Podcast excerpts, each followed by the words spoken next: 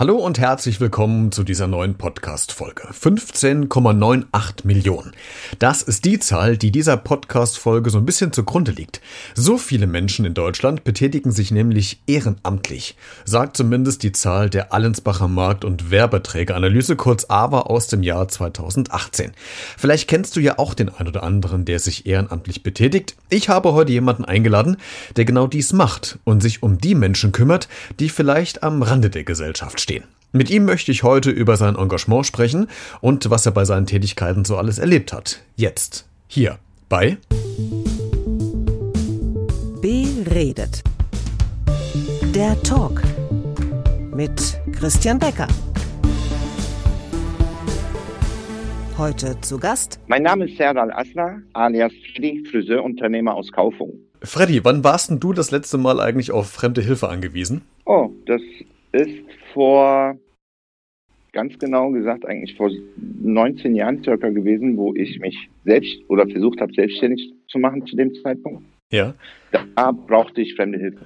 Okay, ich habe dich äh, gefragt, weil du bist ja selbst jemand, äh, der anderen ja seine Hilfe anbietet in einer sehr bestimmten Art und Weise, nicht alleine, sondern mit, mit ganz vielen anderen zusammen. Erzähl uns was über die Barber Angels, bei denen du mitmachst. Was ist das? Sehr, sehr gerne. Also Barber Angels ist eine ganz tolle, ist ein ganz toller Haufen damit wir Menschen in ganz Deutschland und Österreich und Schweiz und Spanien und Holland mittlerweile ähm, Obdachlosen und bedürftigen Menschen ein Lächeln wieder ins Gesicht zaubern, indem wir denen wunderschöne Frisuren gestalten. Und das macht ihr ja kostenlos, das macht ihr ehrenamtlich. Äh, da sprechen wir auch gleich noch so ein bisschen drauf, wie das Ganze abläuft. Wie bist denn du zu diesen Barber Angels gekommen? Was waren deine Motivationen, da einzusteigen? also ich habe, seitdem ich selbstständig bin, habe ich angefangen, äh, Benefizpartys zu organisieren, Veranstaltungen zu machen, die Menschen einfach weiterbringen, die Menschen helfen können in Not. Da habe ich mir immer ein Projekt ausgesucht, entweder ein Schulprojekt oder ein ähm, Kinderhospiz oder äh, irgendeine Familie, die es gerade richtig nötig hatte ähm, und habe eine Veranstaltung hier bei uns auf dem Gelände von der ehemaligen Ziegelei hier in Oberkaufung ähm, gemacht mhm. unter dem Namen ähm, Summer, äh, Summerfield, Entschuldigung, mhm. Summerfield und ähm, habe das circa zehn Jahre lang gemacht. Irgendwann war das für mich emotional auch nicht mehr so tragbar und habe dann eine kleine Pause eingelegt und habe dann nach ein paar Jahren, nach zwei, drei Jahren habe ich das, habe ich einen Bericht über die Barber Angels in der Handwerkerzeitschrift gelesen. Mhm. Dass es jetzt unten in Süddeutschland ein, zwei Friseure gibt, die sich zusammengeschlossen haben und die sich äh, genommen haben, obdachlosen Menschen, äh, die auf der Straße leben, zu helfen, äh, mit einer neuen Frisur oder auf irgendeine Art und Weise, damit sie dann weiterkommen im Leben. Und da fing das dann an. Okay, du hast ja gerade gesagt, ähm, bevor dieser Tätigkeit bei den Barber Angels, dass du dich sowieso schon sozial engagiert hast, aber dass du aus emotionalen Gründen dann aufgehört hast. Ging dir das dann zu nah, das Schicksal derer, denen du geholfen hast, oder was war der Grund? Also, es, der Grund war einfach, ähm, weißt du, wenn ich ähm, helfen kannst du nur durch vielen anderen Menschen. Alleine schafft man wirklich nur wenig. Und ich musste dann zum Beispiel die Geschichte von jemanden, den das Schicksal nicht gerade ja, gesegnet hat, musste ich dann anderen Menschen immer wieder erzählen, immer wieder ähm, ja, vorlesen mhm. und tun und erklären, mhm. damit es damit die einfach motiviert sind, mitzumachen. Und ähm, die Leute, die das dann gehört haben, die haben das vielleicht zwei, dreimal gehört, aber ich musste das über das Jahr gesehen, weil ich habe das ja jährlich gemacht. Mhm. Wenn das eine Projekt fertig war, habe ich das nächste genommen mhm. und äh, musste dann diese Geschichte tausende Male erzählen. Und irgendwann geht dir das halt einfach nah, wenn du mitkriegst, dass da ein kleiner 13-jähriger Junge ist, der im Körper von einem Sechsjährigen steckt, der mindestens schon 60 Mal eine Vollnarkose bekommen hat. Mhm.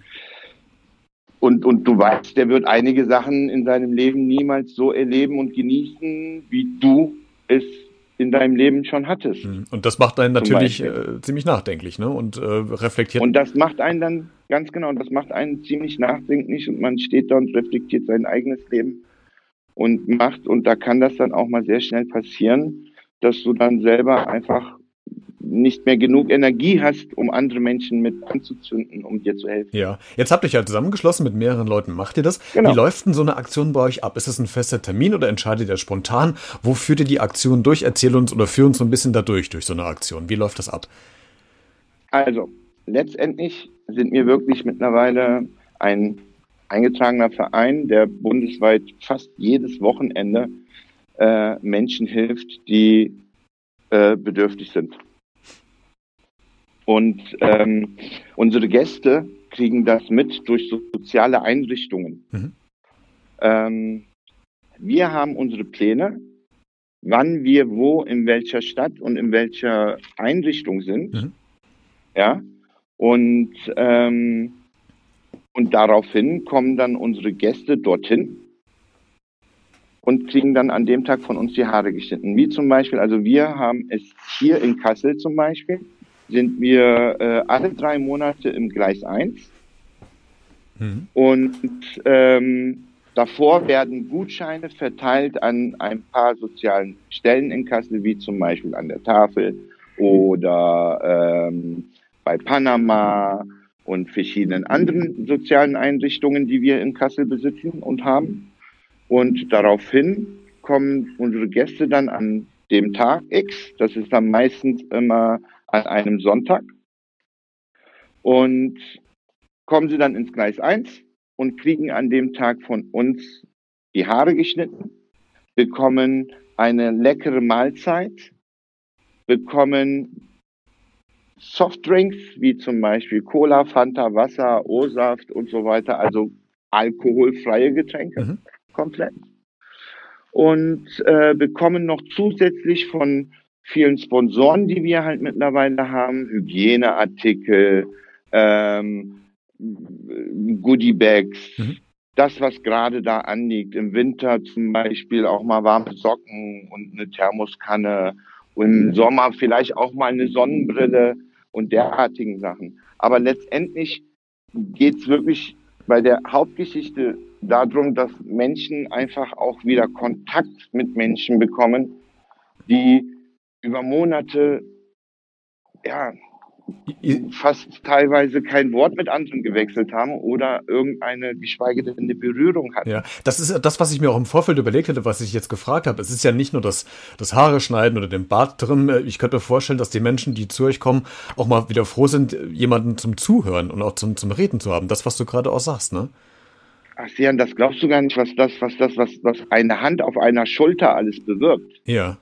Ja? Erzähl uns. Ähm, also mich hat mich hat mal mich hat mal auch ein Reporter gefragt, ähm, wieso ich das denn alles so machen würde, weil ich würde ja dafür gar kein Geld bekommen und ich im Gegenteil, ich würde ja meine Einsätze, zu denen ich hinfahre, das auch alles selber zahlen und so. Und was ich denn davon hätte. Dann habe ich ihn mal gefragt, ob er schon mal, ob, ob er weiß, wie sich eine schöne, warme, schmutzige Umarmung anfühlt. Hm woraufhin er gestutzt hat und mir keine Antwort drauf geben konnte und meinte, genau das ist mein Dank und das ist mein Lohn, was ich da bekomme. Also die Menschen sind sowas von dankbar, den, die dann da in dem Moment auf unserem Stuhl sitzen mhm. und ähm, von uns bedient werden.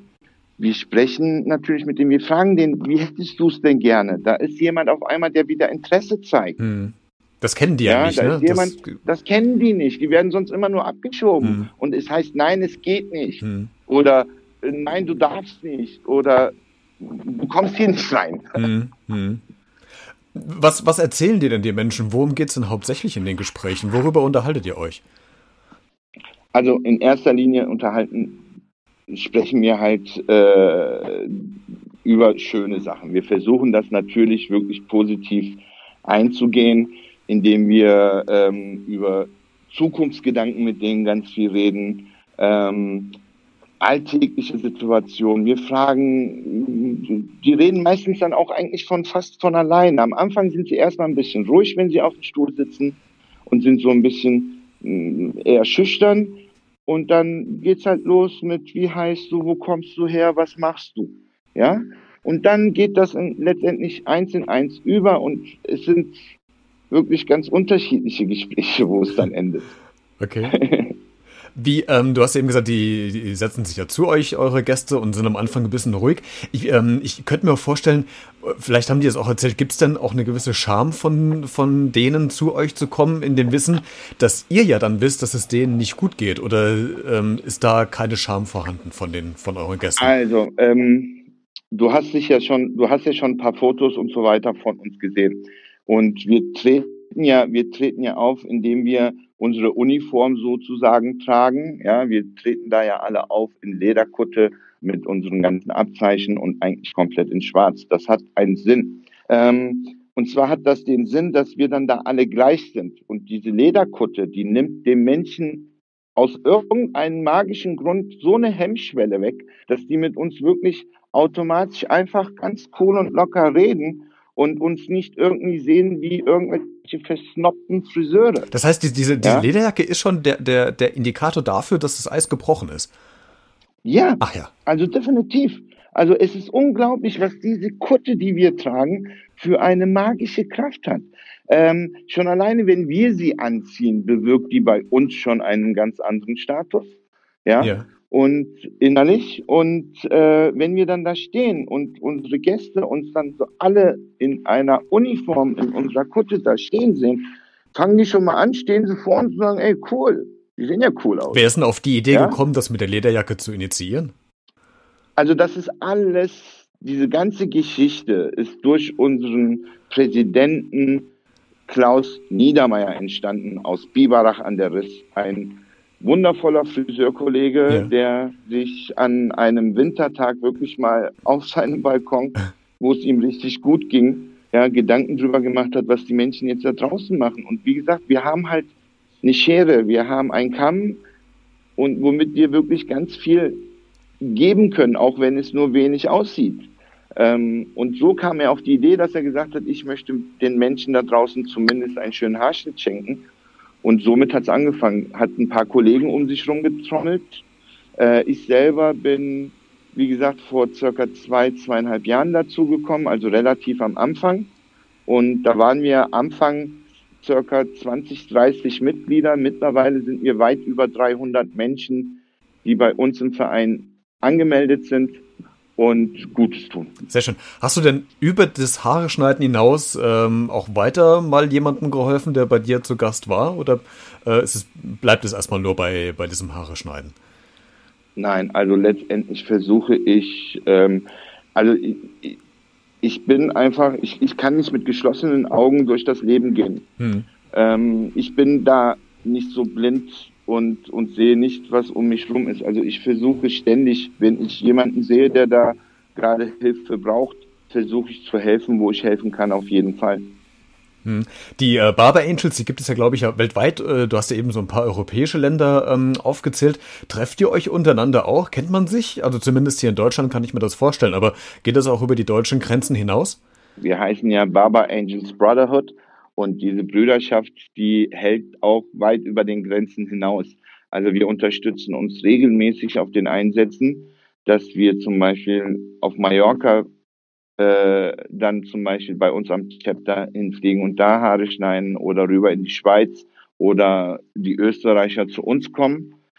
Und letztendlich haben wir auch einmal im Jahr eine Jahreshauptversammlung, ja, wo wir uns dann alle zusammen in Biberach treffen. Mhm.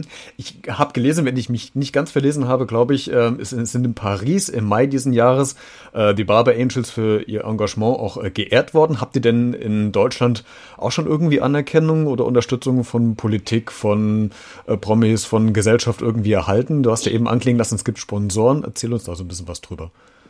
Also wir haben einige Politiker, die bei uns dann die Schirmherrschaften von den Einsätzen führen.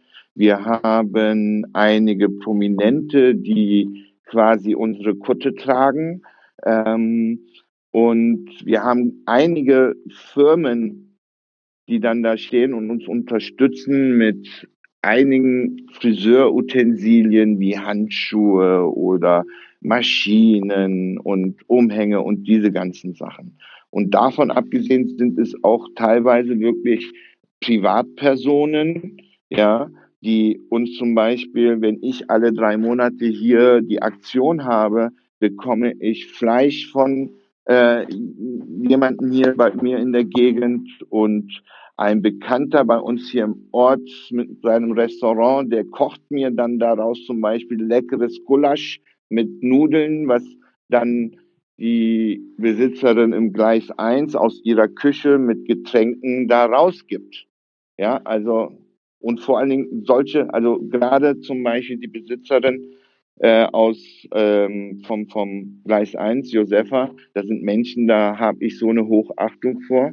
Das sind zum Beispiel, das ist eine Location, da, die hat zwölf Tage im Jahr frei. Und von diesen zwölf Tagen im Jahr, und wir wissen alle, was Freizeit heutzutage bedeutet, und von diesen zwölf Tagen im Jahr schenkt sie mir sozusagen vier Tage, ja, wo ich dann diese Aktion mache, steht mit ihrem Personal da und unterstützt uns und, und stellt uns den ganzen Location und die ganzen Technik da. Also das ist, rührt mich jedes Mal aufs Neue. Sehr schön. Das gibt natürlich auch einen tollen Zusammenhang. Äh, Zusammenhalt, äh, Freddy, in, in Zeiten, wo man meint, dass die Gesellschaft eher so eine Ego-Gesellschaft äh, sich hin entwickelt, jeder denkt meistens nur an sich. Was hast du für eine, für eine Message an die Leute da draußen? Das Teilen einfach definitiv mehr Spaß macht und dass man von einer Scheibe Brot auch alleine nicht satt wird.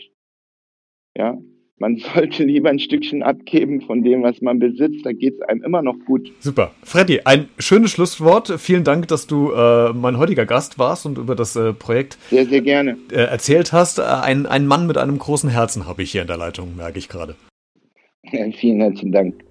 Wenn dir diese Podcast-Folge gefallen hat, dann lass gerne ein Like oder einen Daumen nach oben da. Vielleicht ja auch ein Abo bei iTunes, Spotify oder dieser würde mich drüber freuen. Ansonsten gib gerne Kommentare über diese Folge in allen Social-Media-Kanälen oder da, wo du meinst, dass es richtig ist. Bis zum nächsten Mal und bleib neugierig.